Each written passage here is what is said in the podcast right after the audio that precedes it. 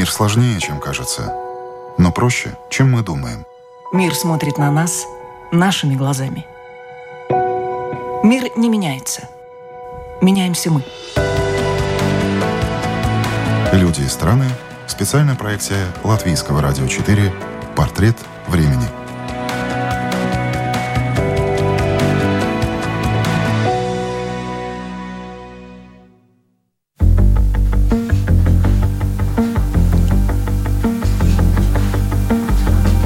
«Предохранитель». Так называется новый подкаст латвийского радио, посвященный Украине. Сегодня в программе «Портрет времени» прозвучит его первый эпизод – интервью с партизаном из Херсона по имени Константин Рыженко – Добрый день, Талис Айпурс из Латвийского радио. Как бы вы сейчас сказали, по-вашему, кто вы? Журналист, партизан, может быть, даже немножко политик или координатор э, Телеграма и что вы там делаете? Как вы бы сказали теперь вот слушателям, кто вы? Какой неожиданный вопрос. Я думаю, что я все-таки, наверное, наверное, все в одном, просто потому что приходится, потому что больше, больше никто за это не взялся. Э, больше никто не взялся за организацию жизни, больше никто не взялся за то, чтобы сказать людям, что им делать в критический момент. Э, никто, внятно, не захотел заниматься волонтеркой, э, когда это нужно было критически важно. Все это было не по какому-то плану, просто оно приходило, была возможность, и брал этим занимался и продолжаю, поэтому ну, выделить что-то конкретное. Ну, я журналист, я работаю журналистом. Изначально я хотел э, просто э, зафиксировать историю города, э, историю войны. Потом, когда ну, увидел, что людям нужна помощь, и никто не стал давать эту помощь, ну, начал делать это сам. Давайте скажем, что я не неравнодушный журналист. Как вы провели вот уже больше, чем полгода, ну, скажем, с 24 февраля, как это время прошло? Вот как бы вы вот так хронологически бы сказали? Изначально, как, как и все, в принципе, я не верил, что руки придут, а потом, э, как только они э, начали вторжение, мое состояние можно разделить на несколько фаз. Первая фаза — это активное жесткое сопротивление, когда были бои за город и когда мы помогали территориальной обороне защищать город. Э, когда началась оккупация, мы ушли в подполье, начали заниматься волонтерством и сопротивлением. Это похоже на то, как будто бы ты пытаешься затеряться среди, среди людей, но при этом оставаться на виду и вести их за собой. Это очень сложное чувство, и я не, не знаю, как правильно его выразить словами, но если описывать какие-то поведенческие маркеры, то, наверное, это выглядит так. Но до этого вы были журналистом, и э, ничего похожего на там тероборону, связи с этим в вашей жизни не было? Нет, я никогда принципиально в руки не брал оружие. Я всегда был далек от военной тематики. Ну, я считаю, что умные люди должны уметь договариваться. Но так получилось, что пришлось брать в руки оружие и заниматься военными темами. Я изначально не был с ружьем в руке, изначально я помогал в координации. Э, были люди, которые занимались организацией обороны города, которые занимались различными процессами, которые должны были воспрепятствовать русским. Я с ними общался, я спрашивал, какая им нужна помощь, и старался найти эту помощь. Там в какой-то момент попросили, помоги нам сделать э, противотанковые ежи. Я собрал людей, нашел металл, нашел сварочный аппарат, и мы сварили ежи. Э, попросили там собрать медикаменты, мы собрали медикаменты. Ну, изначально я был как организатор в различной помощи тем людям, которые держали в руках оружие. Потом, когда власть бездействовала в городе, пришлось заниматься социальной сферой, организовывать там какие-то маленькие ярмарки, чтобы люди могли обмениваться продуктами, потому что ничего не работало, доставлять лекарства в город, потому что тоже ну, не было сообщения э, транспортного с Николаевым. Продукты тоже искали, где кто может дать, раздавали их людям, готовили еду в волонтерских центрах и раздавали тем, кто не может э, себе купить еды. Параллельно с этим я вел информационную борьбу, то есть я занимался тем, что исследовал фейки, Э, которая вбрасывала русская пропаганда в наше информационное пространство, писал, что это фейк, и объяснял, почему это фейк, учил людей критическому мышлению. А потом ко мне обратились военные и сказали, что мы, мы видим, что вы собираете много информации. Я же ее собирал для истории. Вы могли бы ею с нами поделиться? Я сказал, что могу. И я начал им передавать информацию о том, где находятся русские в городе, где стоит их техника, где, где они проживают, ну и все, и все тому подобное. Потом ну, у нас была группа ребят, которая занималась этим непосредственно по городу. Они ходили, смотрели, искали смотрели, где они прячутся, что они делают. Потом ко мне обратились там знакомые мои атошники, военные, которые уже воевали в зоне АТО. А они сказали, что ну, мы, мы бы хотели тоже помогать, но, но мы не будем там бегать по городу, за кем-то следить. Вот. У, у нас есть оружие, мы можем помочь вот чем-то более предметным. Скажи, чем помочь, кого нам убрать, мы вот... Ну и мы уже начали выискивать людей, которые стали такими ключевыми коллаборантами, которые предали э, присягу Родине, предали клятву стране, а, ну и как бы показательно их устранять для того, чтобы э, было понятно, что ну, при присяге стране нельзя, а страна обязательно за это накажет. Ну, я вот читал фразу в интервью, много людей погибло из-за Рыженко этого э, перевести. А, это, это когда, когда русские увидели, что я оказываю серьезное информационное сопротивление, у меня в телеграм-канале начала очень быстро набираться аудитория, и там буквально за несколько дней там ее набралось 30 тысяч, а для Херсона это очень много. Они начали пытаться меня дискредитировать, пытались обвинить меня в том, что те люди, которые вступили в сражение, территориальная оборона, что якобы это я послал их на то, чтобы они с голыми руками шли на танки. Они, они хотели заставить людей в городе меня ненавидеть, они перестали мне верить, перестали меня слушать. Поэтому они пытались разогнать такой фейк. Но у меня было видео о том, ну, за ночь до этого, где я пришел к людям, которые хотели с голыми руками идти на танки, я увидел, что у них ничего нет. Я просил их разойтись, чтобы они ну, не шли в такую самоубийственную атаку. Когда меня там пытались в чем-то таком упрекать, я показывал, что вот, смотрите, я выступал и просил людей этого не делать, это все фейк.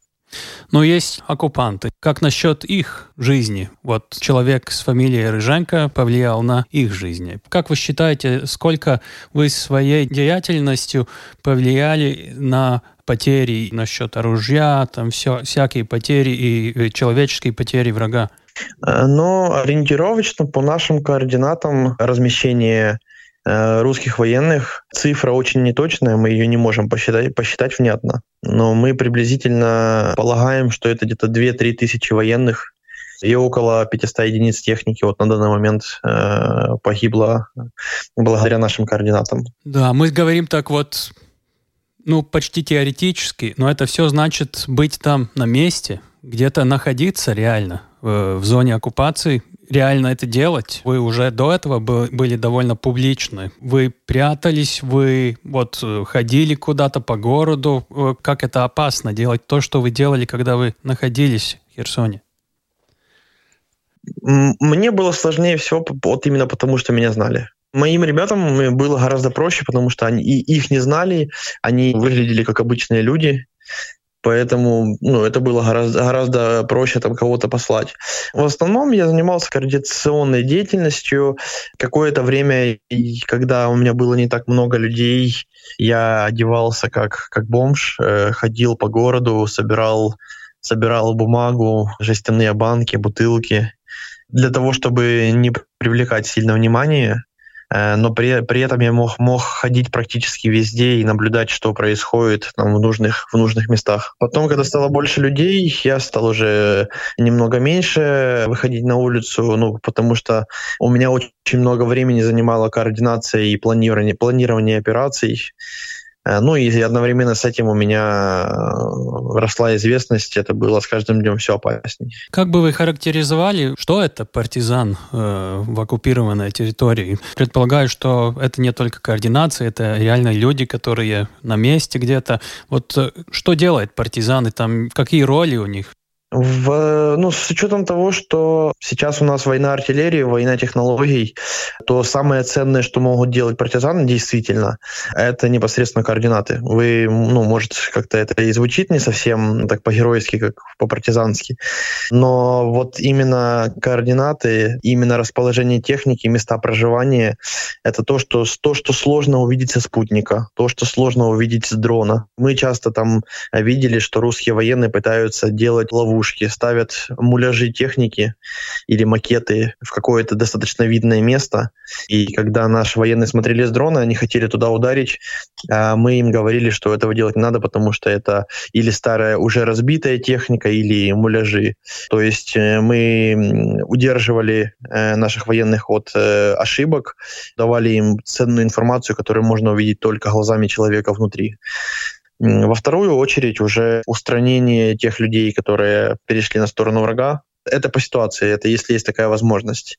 И сам по себе партизан, ну, он, он прячется, он, скорее всего, живет не под своим или именем, или э, он старается максимально быть похожим на совершенно обычного человека. Это может быть продавец хлеба, который каждый день э, ездит по улице и продает вам э, хлеб. Э, или это может быть почтальон, который разносит газеты. Это может быть кто угодно. Или школьник? Нет, детям, детям несовершеннолетним у нас запрет был. Я не знаю, может быть, в других частях оккупированных территорий как-то по-другому, но детей раньше 18 лет у нас был запрет. Вы говорили, вот другие группы партизанов. Как вот это все координируется? Я не могу сказать, что я могу там отвечать за всех партизан в Херсоне. Э, есть определенная группа людей, за которых я могу отвечать, которые э, были либо организованы мной, либо примкнули к нам в какое-то время. Э, вот за них я могу говорить. Обычно они друг друга не знали. Ну, я, я их старался разбивать на пары или по три человека чтобы они знали только друг друга, и даже если там они могут случайно встретиться с той же группой, которая ну, работает со мной, они друг друга не узнают, потому что я их не знакомил. Э, по факту говоря, я был единственным человеком, который знал ну, на самом деле, сколько их и кто же они все то движение, которое было непосредственно у меня, э, только я знал их всех. Они знали только там одного-два человека и меня. Но не становится ли таких проверенных людей или проверяемых людей меньше и меньше из-за э, того, что оккупация продолжается? Ну, само собой, людей со временем становится меньше, там, в силу разных причин. Во-первых, самодеятельность опасная, во-вторых, кто-то не выдерживает, говорит, я больше не могу. Э, кто-то уезжает. Мы стараемся не набирать э, новых людей там массово. Обычно, если мы берем какого-то нового человека, то там где-то около месяца э, мы ему поручаем там разные задания или поручаем разведать какую-то информацию, которая уже давно известна, и смотрим, насколько это отличается от того, что уже, уже известно, насколько тщательно он делает то, что ему поручили есть ли у него какой-то креатив, то есть, есть когда он это делает, у него есть какой-то энтузиазм или, или он это делает просто для видимости. Иногда там просим его что-то сделать, там, что-то, что-то куда-то отнести, где-то, где-то постоять, и другой человек за ним э, издали наблюдает. Вот так вот перестраховываемся. По-другому, наверное, и нельзя. Вот как бы вы характеризовали вот этот энтузиазм? Каким он был, каким он есть в начале, в середине, теперь? Не только партизанов, но вообще людей в Херсоне. Верят, верят в Украину, верят в ЗСУ, ждут э, освобождения.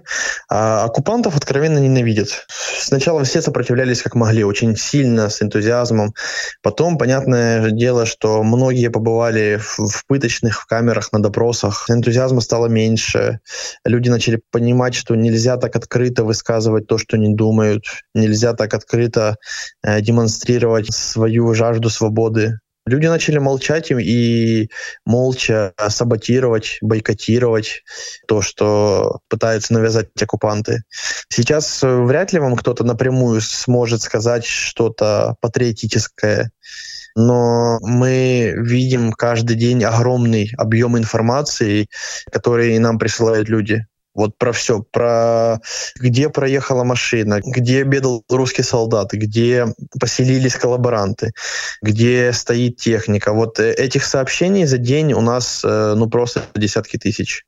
Что может быть более ярким проявлением э, сопротивления людей, когда они, даже зная, что у них могут проверить телефон, что это риск, ну, что они писали нам, а они все равно продолжают передавать эту информацию.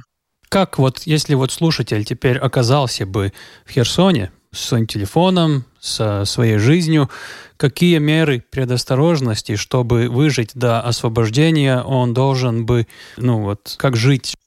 Э, ну, в первую очередь он должен избавиться от всего патриотического и всего того, что может хоть как-то показать, что он симпатизирует Украине, украинской власти, партизанам. Он должен быть максимально нейтральным. Он должен быть, э, как когда любят говорить русские, я вне политики, э, это все не моего ума дело, я в этом не разбираюсь. Главное, чтобы перестали стрелять, я просто мирный человек. И я не хочу войны. Русские любят, когда человек не имеет своего собственного мнения и когда когда он э, не хочет участвовать в гражданской общественной жизни. Э, поэтому такие люди у них вызывают доверие. Само собой, нужно будет тогда зачистить свой телефон от всего того, что может противоречить тому, что вы говорите. Удалить переписки, удалить публикации в Фейсбуке, в Инстаграме и в других социальных сетях, удалить любое упоминание о чем-то, что может показывать вашу гражданскую или политическую позицию. И завести желательно отдельный телефон для того, чтобы э, общаться с партизанами, с подпольем или с кем-то по-настоящему. То есть один телефон должен быть для выхода, а второй телефон должен быть для настоящего общения. И стараться максимально избегать любых контактов с э, русскими солдатами. Даже, даже пересечение глазами уже может быть э, причиной для того, чтобы вас на всякий случай обыскали. Как активно это происходит? Вот это внимание, обыски? Ежедневно. Вот ежедневно и круглосуточно. Вот освободит э, украинская армия Херсона чего мы там увидим. Мы видели уже не только Бучу, Ирпень и такие места, мы видели Изюм. Э, что будет э, видно в Херсоне? Я думаю, там будет видно в разы хуже. Все, что видели до этого, это оно, оно не сравнится с тем, что будет в Херсоне. Вот вспомните просто мои слова, потом вставите в эфир. Это будет в, в разы хуже того, что нашли в Буче, в Изюме и в остальных освобожденных городах. Какая у вас есть уже информация, может быть, э, насчет преступлений? А, есть э, множество свидетельств о том, что в городе существует более четырех пыточных. А пытки там идут бесконечным э, потоком. Они ни на секунду не останавливаются. Это просто конвейер пыток. А люди, которые живут возле этих СИЗО, они говорят, что крики, которые слышны из этого здания, крики людей, которых пытают, они не прекращаются ни на минуту. Вот утром, днем, ночью оттуда постоянно доносятся крики людей. А, люди, которые побывали в плену и которые выбрались, рассказывают о том, что э, в этих пыточных есть подвалы, куда садят людей, в карцер. И в этих подвалах лежат горы людей, просто горы трупов людей, которых запытали насмерть. Это очень, очень мал малочисленные свидетельства, которые удается собирать. И они говорят вот о симптоматическом характере того, насколько системно у русских поставлено на поток пытки и издевательства. И если мы понимаем, что это происходит уже в течение полугода, и это большой областной центр, где пропало огромное количество людей, связи с которыми до сих пор нет то очень несложно догадаться, что происходит. Мы часто наблюдаем, как русские сжигают э, какие-то тела на окраинах города. Просто гору трупов э, заливают э, бензином, закидывают резиновыми покрышками и, и сжигают. Они распускают слухи, что это они сжигают своих собственных солдат. А, но мы знаем, что ближайшая линия, линия фронта находится там в 20 километрах от того места, где это происходит. То есть это очень нецелесообразно возить, возить солдат прямо в город, чтобы на глазах у людей это сжигать. Мы понимаем, что, скорее всего, тела, которых людей, которых они сжигают, это, скорее всего, люди, которые запытаны насмерть, и они пытаются скрыть таким образом следы своих преступлений. Да. Как вот вы сказали бы, как люди выживают теперь? Там нету связи не с другим берегом Днепра, не с Украиной, ну такой постоянно. И что там теперь внутри? Как там люди выживают? Они, они выживают, выживают. Просто выживают. Люди стараются наладить какой-то натуральный обмен, может быть. В, в основном 99% выживания людей — это русская гуманитарка, которую они раздают, это русские деньги, которые они раздают. Хочешь выжить, хочешь э, поесть, ты будешь вынужден брать их деньги, брать их паспорт, брать их гуманитарку.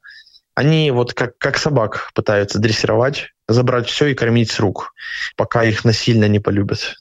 Они думают, что, что это сработает. Не получится. Не получится. Это вот ожидание на освобождение и реальная ситуация и способность освободить. Вот э, как вы видите, когда вот это может случиться? На чего вы бы ставили свой, не знаю, прогноз, надежду э, или уже э, логические выводы? Ну, смотрите, как, как человек, который прожил там полгода, э, я вам скажу, что, наверное, самый большой грех оккупированных территорий — это давать прогнозы, давать надежду людям на освобождение, когда ты не знаешь, когда это случится. Очень много ситуаций было, когда мои же люди, которые были со мной в подполье, они ломались. Они все ждали, что вот-вот, еще две недели, еще месяц. Ну вот эксперт какой-то сказал, там президент сказал, Арестович, еще кто-то сказал. И, и каждый раз нам люди воодушевляются, каждый раз проходит эта дата, ничего не произошло, и ничего не произошло.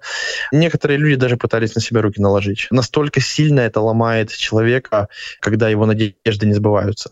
Поэтому я бы даже не делал никаких прогнозов. Сейчас, вот последний месяц, наше военное командование «Юг» просит журналистов, блогеров, экспертов не говорить ничего по поводу того, что происходит на линии фронта, о каких-то успехах до того момента, пока они официально не объявят о чем-то самостоятельно. Поэтому говорить о каких-то успехах я просто не могу, а лишние надежды давать слушателям, извините, тоже. Я знаю, насколько больно разочаровываться. Почему вот э, эта ситуация именно вокруг Херсона меняется так медленно, как бы мы каждый день слышим что-то позитивное? Смотрите, дело в том, что большинство людей, людей, которые смотрят на войну, они же никогда даже взрыва чего-то настоящего не слышали, кроме фейерверков. Э, у людей линейное мышление. Я общался с одним американским журналистом и рассказывал, что русские солдаты в оккупации выламывают двери в квартиры и забирают имущество у людей. А он говорит, а так почему эти люди не вызовут полицию? Вы понимаете, насколько, э, насколько ну, простой да. обыватель не понимает э, того, что там на самом деле происходит? И дело в том, что вот гражданское мышление, оно линейное. Вы знаете, что вы утром встали, выпили кофе, поехали на работу, заказали доставку еды, она приехала к вам там через 20 минут, через час, вечером вы на такси поехали куда-то, э, погуляли и э, вот э, завтра по новой. Это линейное мышление, которое ну, позволяет вам прогнозировать свою следующую жизнь, и когда человек пытается воспринимать войну, он пытается отталкиваться от этого мышления. У войны мышление динамичное, то есть она похожа на игру в шахматы. Ну вот было предположение, что до конца сентября а, ВСУ зайдет в город.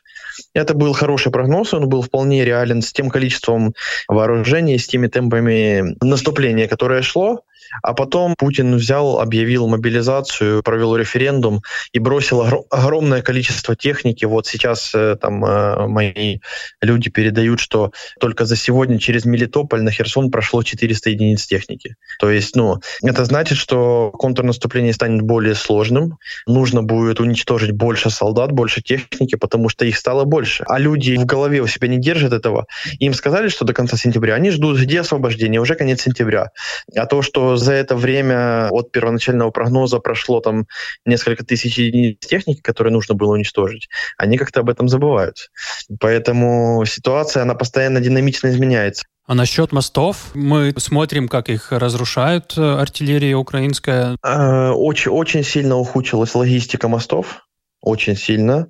Там проехать военной техникой уже практически невозможно. Какие-то там отчай, отчаянные солдаты, я, я вижу иногда, они перебрасывают военную технику, но это очень медленно, и иногда эта техника даже проваливается в дырки в мосту.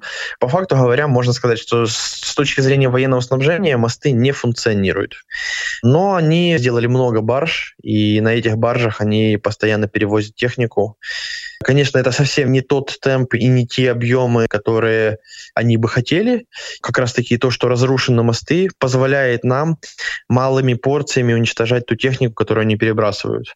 Если бы были целые мосты, там, допустим, бы они могли бы там за один день перебросить около 5000 единиц техники на правый берег, то сейчас там с помощью барж им удается там 200 единиц техники перебросить. Э, мы эти баржи отслеживаем, раз, тихонечко уничтожили. Они снова привезли если мы снова уничтожили. Но это все процесс э, и долгий процесс, к сожалению. Надо все это перемолоть.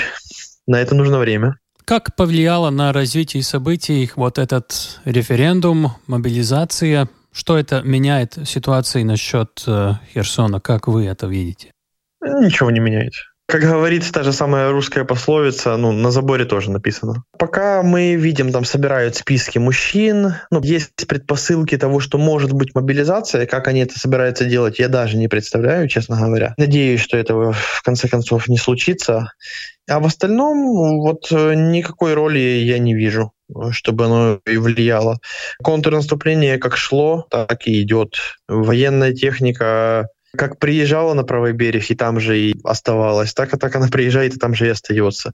Люди как ненавидели русских, так и продолжают их ненавидеть. Ну вот ничего не поменялось. Последний, наверное, э, насчет вас еще. Вы ушли от Херсона, э, когда еще это было возможно. Там я читал насчет всех этих фейковых документов. Как трудно это было, как опасно это было и как безопасно вам сейчас, потому что вы так и так остаетесь ключевой фигурой в Херсоне и организуете там дела. Давайте с конца. Я веду аккуратный образ жизни, такой же, как в Херсоне. Я не афиширую, где я нахожусь. Я часто езжу по стране, передвигаюсь по разным городам. У меня много друзей и знакомых можно остановиться.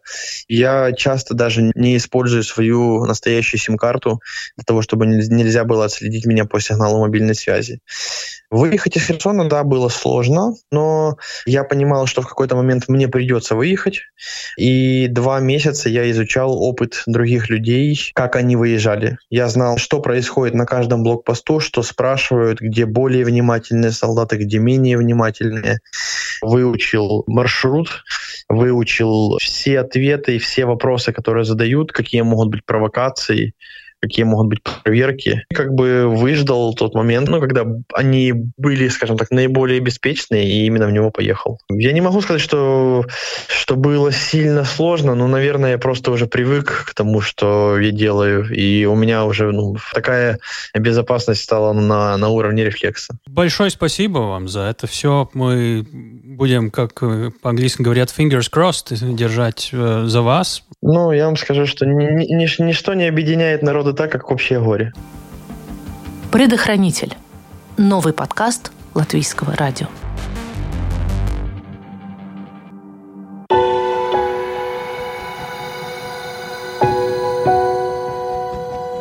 Люди и страны. Специальная проекция Латвийского радио 4. Портрет времени.